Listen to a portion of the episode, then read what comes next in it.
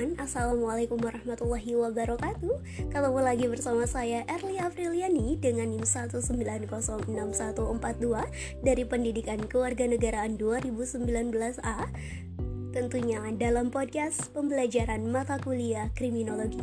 Baik teman-teman, pada kesempatan kali ini saya merupakan bagian dari kelompok 3 Yang membahas mengenai kenakalan remaja. Dan podcast kali ini akan saya khususkan untuk menjawab pertanyaan dari saudari Rotua Sriwaruwu Yang bertanya dalam kasus kenakalan remaja yakni tawuran, bagaimana jika pelaku tawuran merupakan anak di bawah umur dan terbukti melakukan perbuatan yang menjadikan orang lain menjadi korban bahkan hingga meninggal?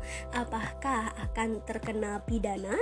Baik, sebelumnya saya ucapkan terima kasih atas pertanyaannya dan mohon izin menjawab apabila kita merujuk pada Undang-Undang Republik Indonesia nomor 35 tahun 2014 tentang perubahan atas Undang-Undang Nomor 23 Tahun 2002 tentang perlindungan anak pasal 1 ayat 1 ini mengatakan bahwa anak adalah seseorang yang belum berusia 18 tahun termasuk anak yang masih dalam kandungan.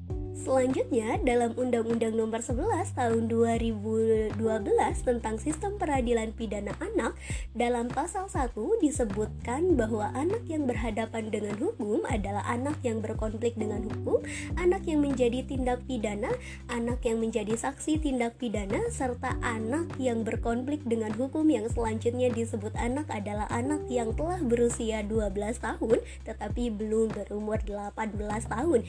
Yang tentunya diduga juga melakukan tindak pidana. Sebenarnya saudara penanya tidak menjelaskan berapa usia anak di bawah umur tersebut.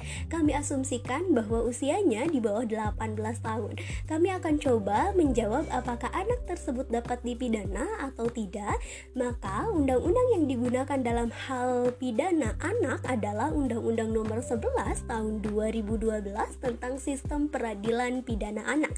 Dalam hal ini anak dikenakan istilah di dispersi yaitu pengalihan penyelesaian perkara anak dari proses peradilan pidana ke proses uh, keluar peradilan pidana. Dispersi ini dapat dilakukan atas persetujuan korban dan juga ancaman pidananya di bawah 7 tahun serta bukan merupakan pengulangan pidana. Maka untuk hal itu, kami rasa hal itu dapat menjawab pertanyaan dari saudari Rotua Sriwaru. Terima kasih atas pertanyaannya dan mohon maaf apabila masih banyak kekurangan.